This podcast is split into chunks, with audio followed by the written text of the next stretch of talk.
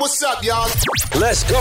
Welcome to the Maximize Your Social podcast. Follow me. Discover the latest social media marketing techniques from the world's leading experts. From top to bottom. This is the podcast where business professionals come together to master social media without all the confusing mumbo jumbo. With no further ado, Turn it up. here's your host, the one and only Neal Schaffer. Hey, everybody, this is Neal Schaffer. Welcome to another episode of Maximize Your Social. You know, it's funny. I announced that I was going to be writing my next book on influencer marketing, which is titled The Business of Influence. It was about a year ago, actually, and I never wrote a blog post about the fact that I was writing a new book. I created a campaign on Publishizer which is a really, really great platform for any of you who are interested in writing a book. I highly recommend it.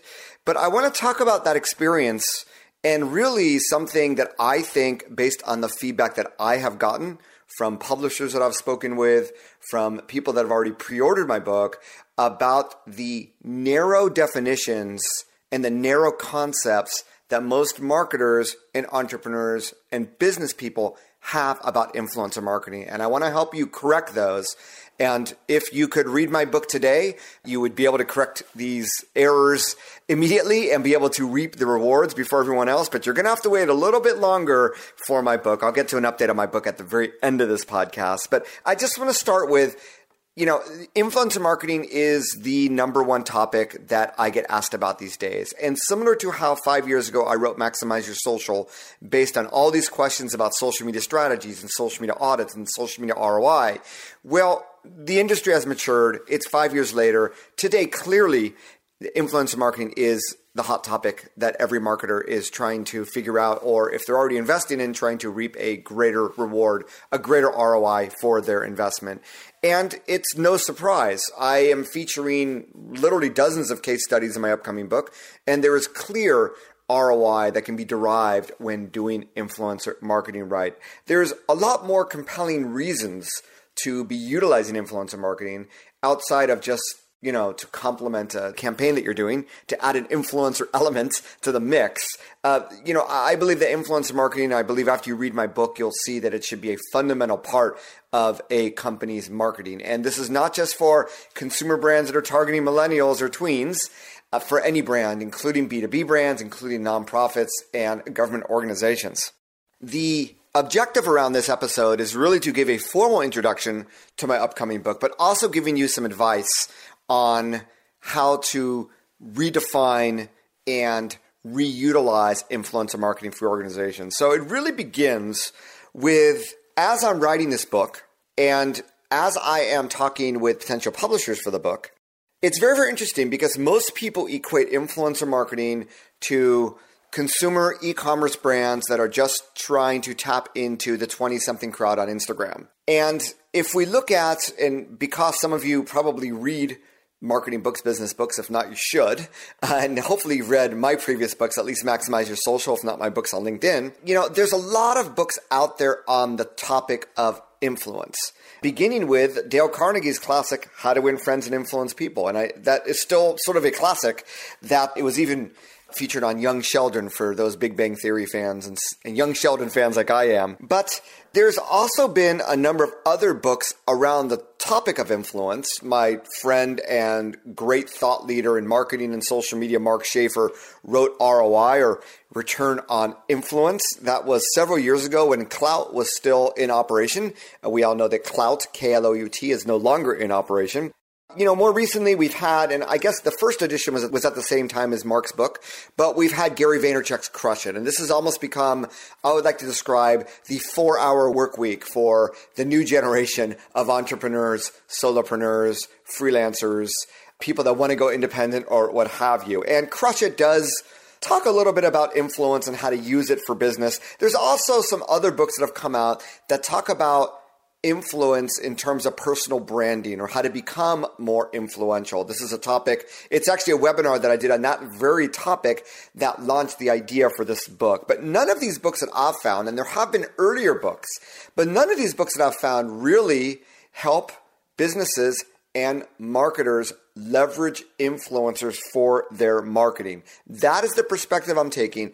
In the last part of the book, there will be information about how why businesses should try to become more influential themselves in social media and also for those marketing professionals. And i know a lot of them ask me hey you know how do i yield a little bit more influence in social media for whatever reason? Uh, i'm going to cover those topics but really the perspective is on helping businesses on helping marketers just like i have done with maximize your social and with maximizing linkedin for sales and social media marketing so Let's start with that definition of influencer marketing, or I should say the current concept of what influencer marketing is, because currently a lot of businesses only look at influencer marketing in terms of Instagrammers. And Instagram is the place where it's the social network that is achieving the largest year to year growth of all the major social networks, and it's now become the second largest social network. And I think we saw a huge growth in uh, the United States Instagram users and now we're seeing that growth worldwide over the last one to two years. So it's a very, very exciting time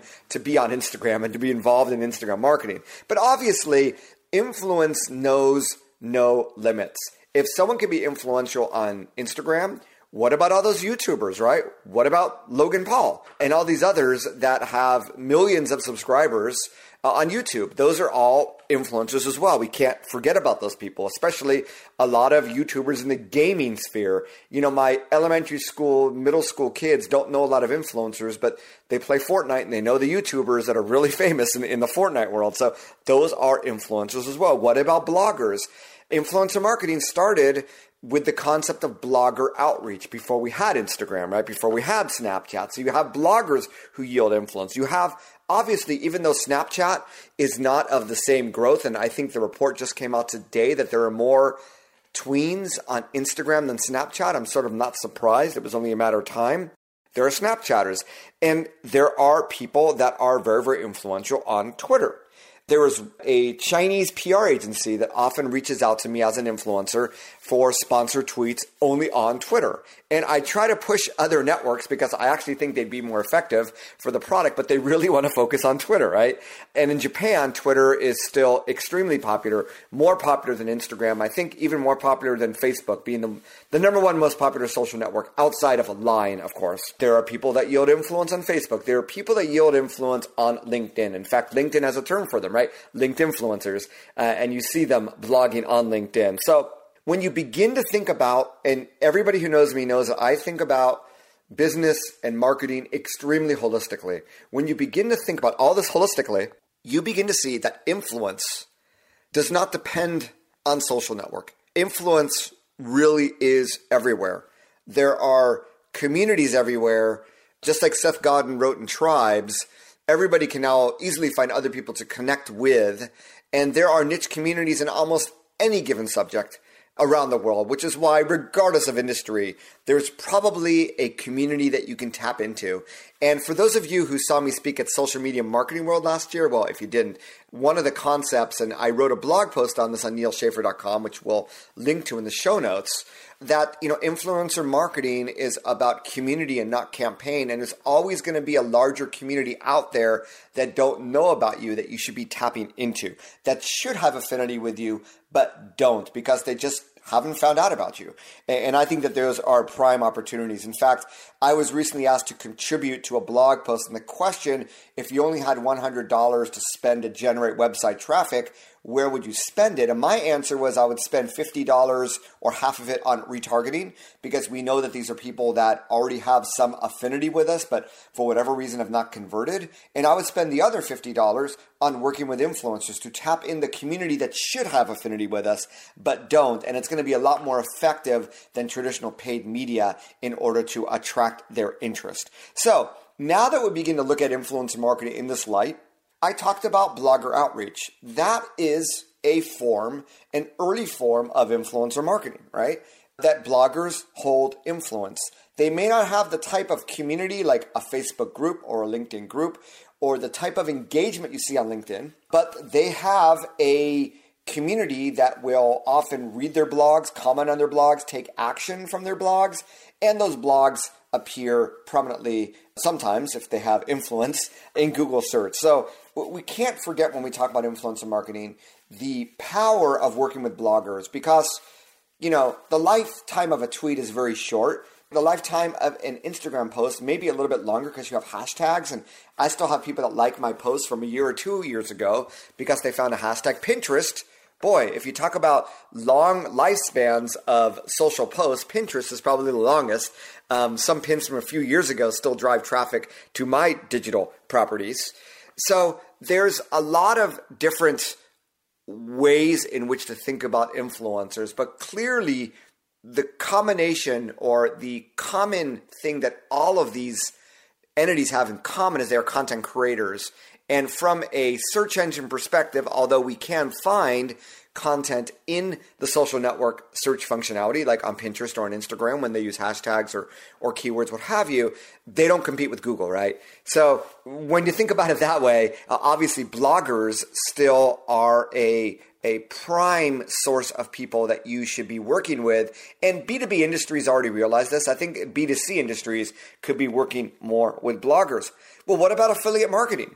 Affiliate marketing although the term was around way before the term influencer marketing came about, it really is another form of influencer marketing. How influential these affiliates are are of question.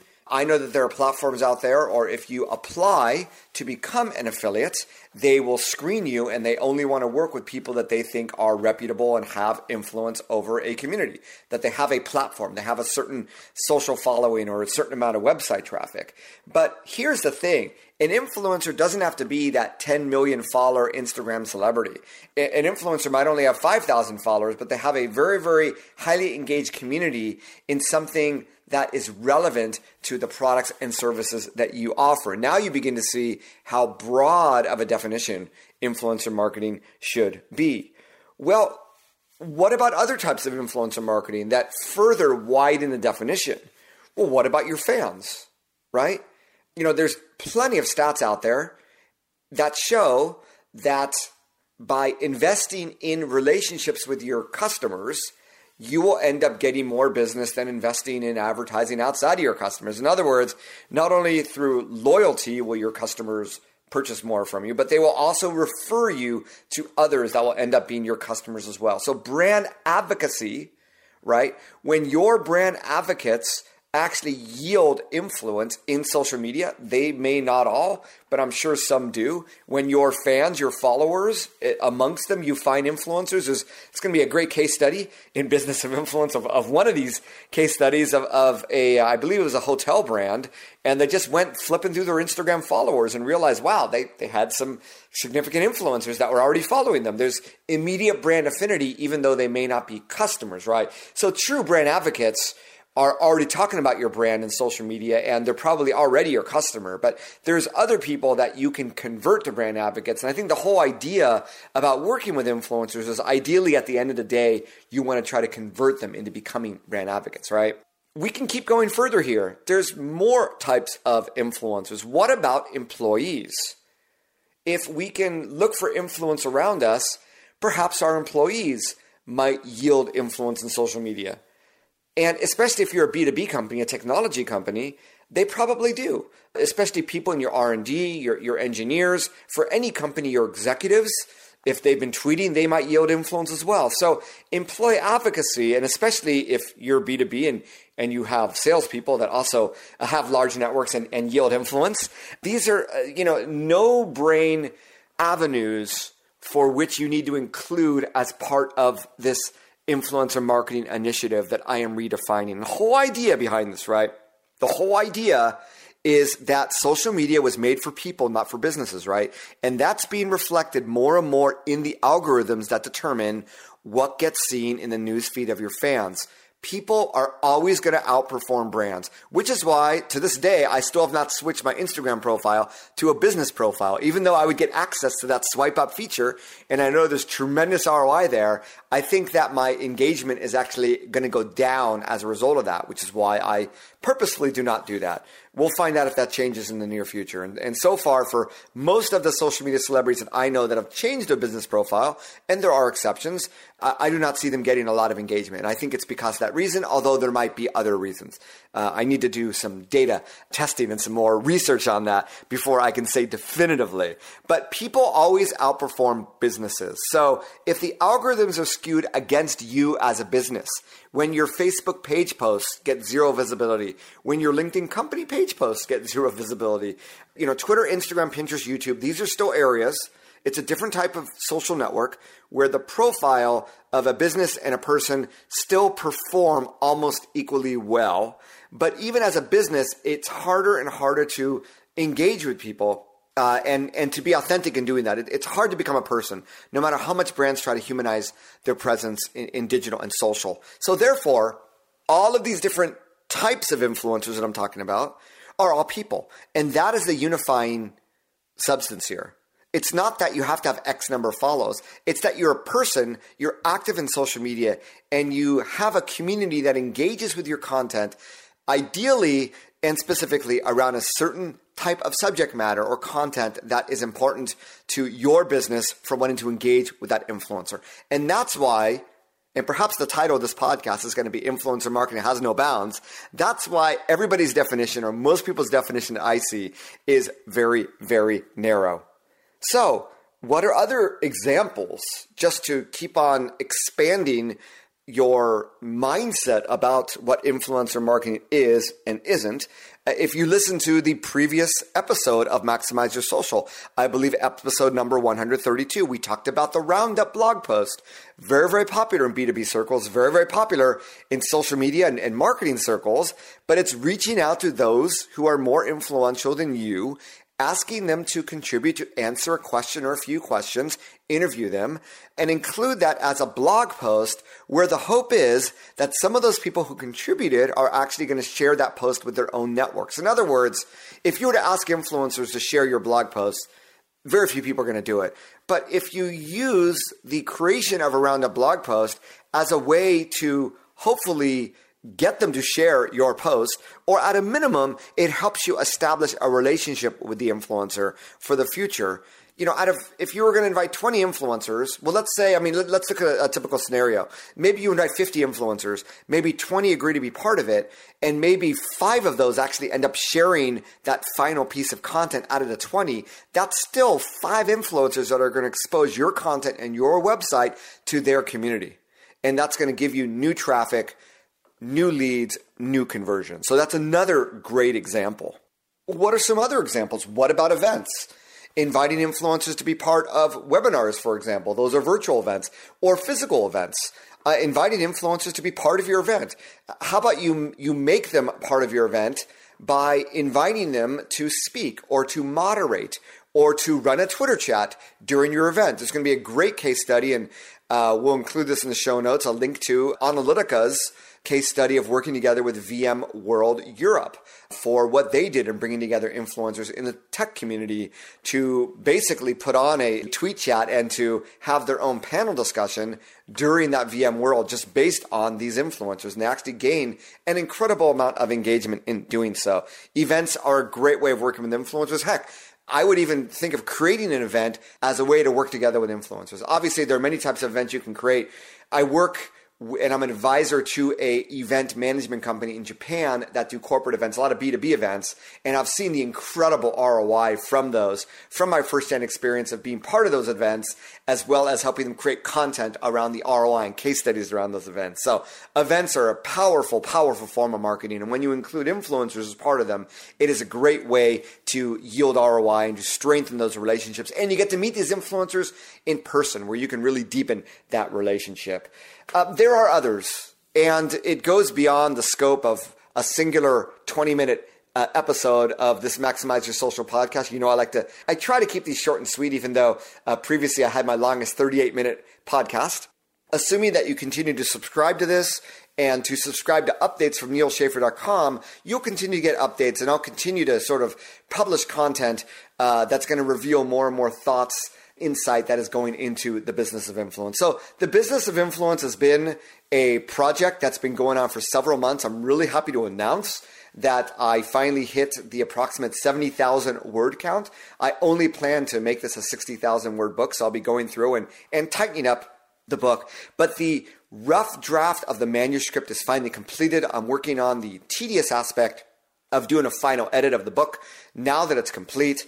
And I finally hit 500 pre orders on the Publishizer platform. So we'll include that link. If you're at all interested in this book, there are unique features and benefits and discounts that I'm giving to those people that invest in me and pre order the book. The campaign, now that I reached 500 pre orders, is going to end on October 31st. I know that you may hear this podcast after that. I'm really sorry. Make sure you subscribe to updates on nealschaffer.com. For those of you who hear this in time, as you should, uh, this should publish on October 28th or 29th. I hope that you'll give that a look. Once again, the link will be in the show notes. And you can also see all the updates that I've included. You can sign up for updates specifically on that Publishizer site as well. And you will automatically be opted into those updates once you decide to pre order the book. So, that's it for today. I hope this has really piqued your interest in the topic of influencer marketing and you begin to see that it is really a fundamental part of marketing that makes more and more sense as social networks tweak their algorithms towards people over businesses. Social media becomes more pay to play. And as people tune out advertisements more and more, it's just really, really hard to compete with the authenticity of people in social media. And I hope that you'll join me in leveraging that form of new marketing across a wide span of people, not just your Instagram celebrity, but influence and influencers really are all around us. So rethink your mindset of this narrow definition of influencer marketing. And I think your business is really going to benefit in 2000, well, to close out 2018, 2019, and beyond. I hope you enjoyed this episode of Maximize Your Social. As always, I really appreciate your comments, your reviews, your ratings on iTunes. It helps expose this podcast to others. So I really hope that you'll take a minute after listening to this, if you found value in this, that you'll just jot down a comment really quickly. I would really, really appreciate it. If there's anything you want me to cover in this podcast or any questions about this particular episode, as always, make sure you go to the show notes on nealschaffer.com. Feel free to drop a comment. I hope that we continue the conversation online. And as I like to say to end all these podcasts, make it a great social day. Bye bye, everybody. Thanks for listening to the Maximize Your Social podcast. Major key alert! Don't forget to subscribe and rate the show on iTunes so others can enjoy it too. Give them some of that. To continue the conversation and empower your business through social media, visit nealschaffer.com. Right now. Have a great week. Let's go. And we'll see you on the next episode.